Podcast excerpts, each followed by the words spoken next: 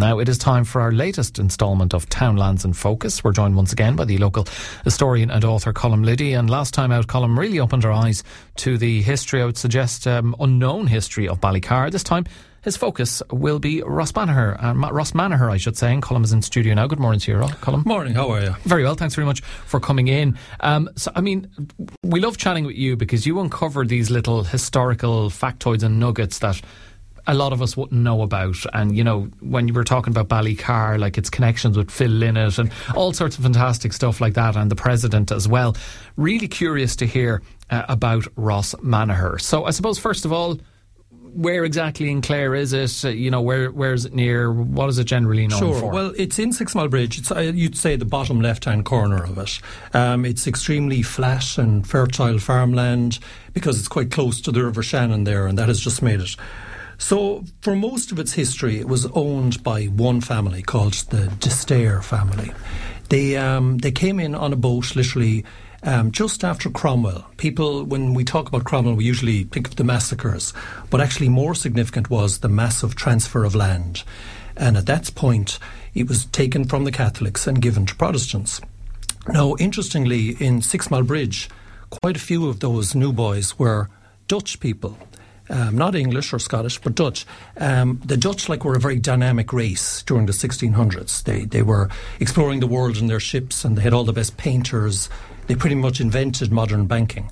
But quite a few of them came to Ireland and to Six Mile Bridge. And uh, can I ask you, what was the connection there with uh, the the English? It was just, I suppose, there were warm relations between the two countries as colonial well, powers or well you know what it's a sideline but it's a thing the english never talk about effectively they were reverse taken over by holland during that century of course king I mean, billy King Willie, exactly. Yeah. He's a Dutch guy. I mean, the, the main qualification is they were Protestant.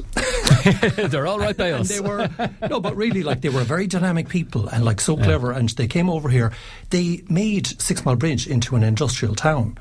They put up a, a, a factory to make um, rapeseed oil, leather, shoes, loads of stuff started happening. There was actually barges coming from Amsterdam and going upriver to Six Mile Bridge during that time, as well as traffic to Limerick and whatnot. But it was it was vying with Ennis to be the um, the biggest town in Clare.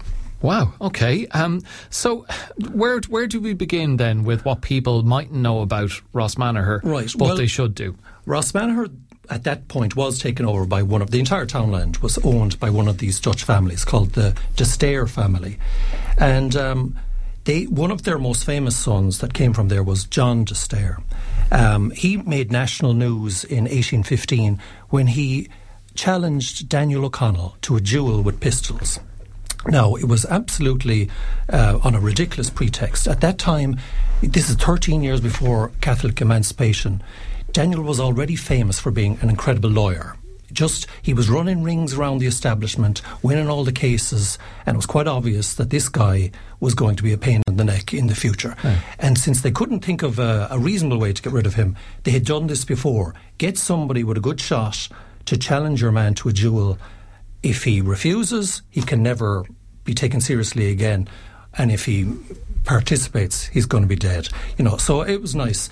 And basically, this John D'Esterre guy, he was a member of Dublin Corporation. And when Daniel said of Dublin Corporation that it was beggarly, your man decided to take offence. He goes down to the forecourts and walks into the lobby with a horsewhip and said, Where's Daniel O'Connell? it's like a Wild West so, something. like gentlemen, it, yeah. was, it was agreed to put the matter to a duel out on the Bishop's Lawn in Kildare. And on the day in question, they both arrived, and your man was so cool, John D'Esterre, he was twirling his cane nonchalantly. Fully expecting victory. Fully expecting, as did everybody. Yeah. So it came to the moment. They had their pistols, they were put 10 yards apart, and at the signal, the signal from the referee was he dropped his handkerchief. And when he did, D'Esterre took one quick step to the left, one forward, and shot at Daniel, and missed. He hit the ground at Daniel's feet, and Daniel, half a second later, took his shot aiming, he said, just to wound him and hit him in the thigh. Um, and that your man was alive. But then two days later, he actually died. And Daniel felt terrible about it. He, from then on, he was a religious man. When he went to Mass, from then on, he always wore a black glove on the hand that had done the fatal deed. And as for the family, he, your man, of course, left a widow and children. Daniel looked after them, and legally speaking, he a few years later took a case on their behalf and won them ten thousand pounds. So you know he he really okay. So the the great liberator was uh, a dab hand with a pistol, but also a man, and we're not surprised here of of deep conscience.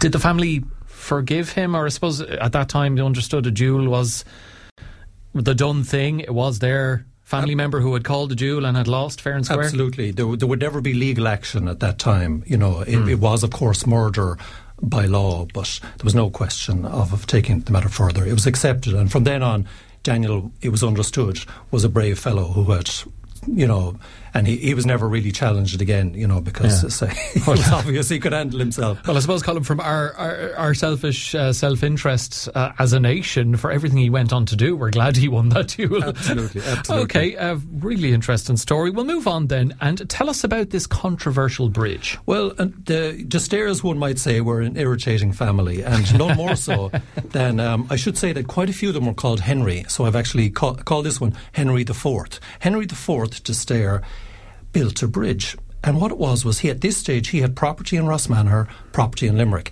And it was such a hassle for him to have to drive around via Six Mile Bridge.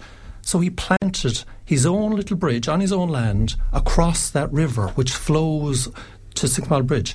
And um, he therefore destroyed the, the, industry in Six Mile Bridge.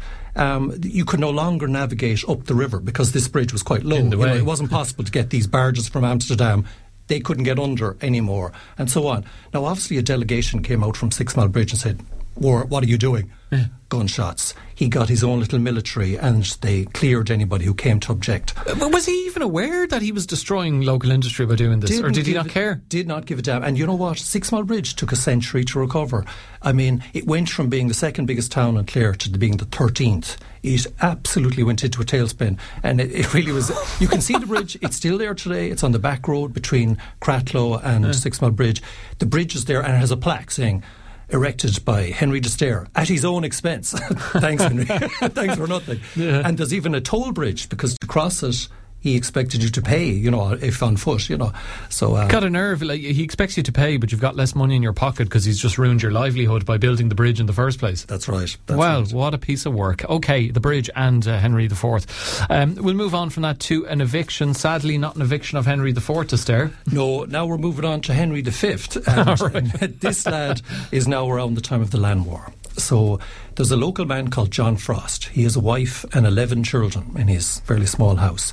And he feels the rent is too high. And that's fine. They're, he's not paying it. So Henry, of course, gets the constabulary to evict him. So on this day, they know there's going to be trouble. They bring out 100 constables from all over, you know.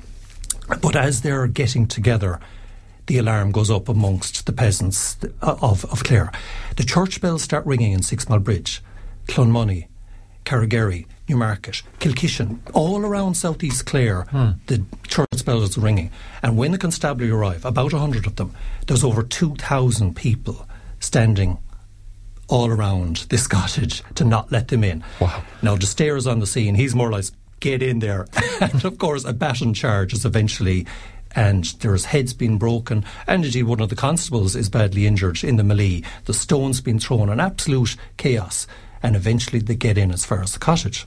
And what they find is the door is open, but there's this massive wrought iron gate has been placed across it, and it, it's all these chains on it. And then they peer inside. The parish priest, the Six Mile Bridge parish priest called Robert Little, has chained himself to this gate and is inside. And there's boulders everywhere, and it's a, just a massive thing.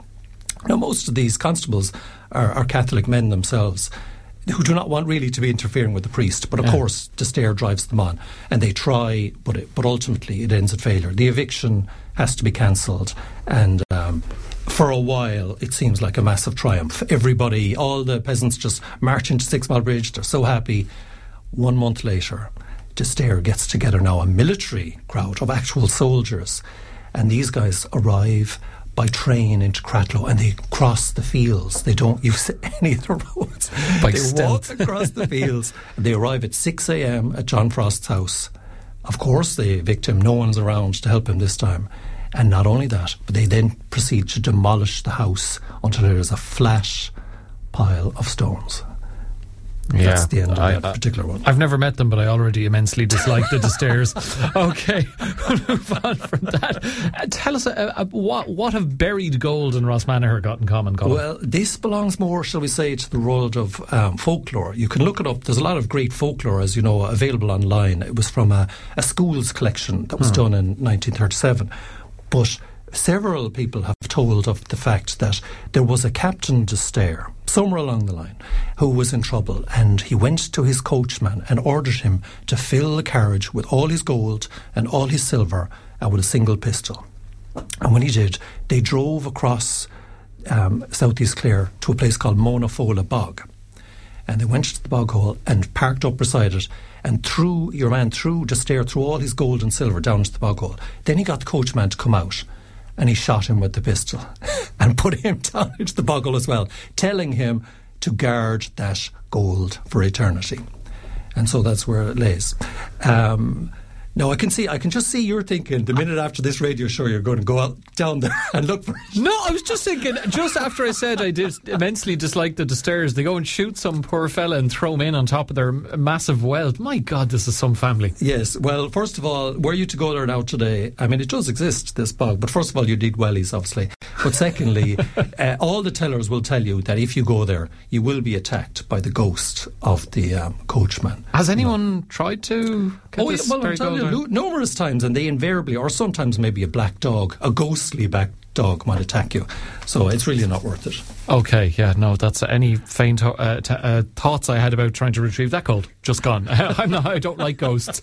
Um, that absolutely fascinating stuff there in relation to Rossmanagher. It just shows you uh, how much history can be attached to um, the smallest of places. Just before we let you go, Colm, uh, you obviously we had you on to chat about your brilliant book on Nan Hogan, and you've got uh, a slideshow uh, and talk coming up in relation to Nan and her leadership of Cumann na mBan and Clare, and uh, everything else besides. That's right. Well, I mean, I just think with Nan Hogan.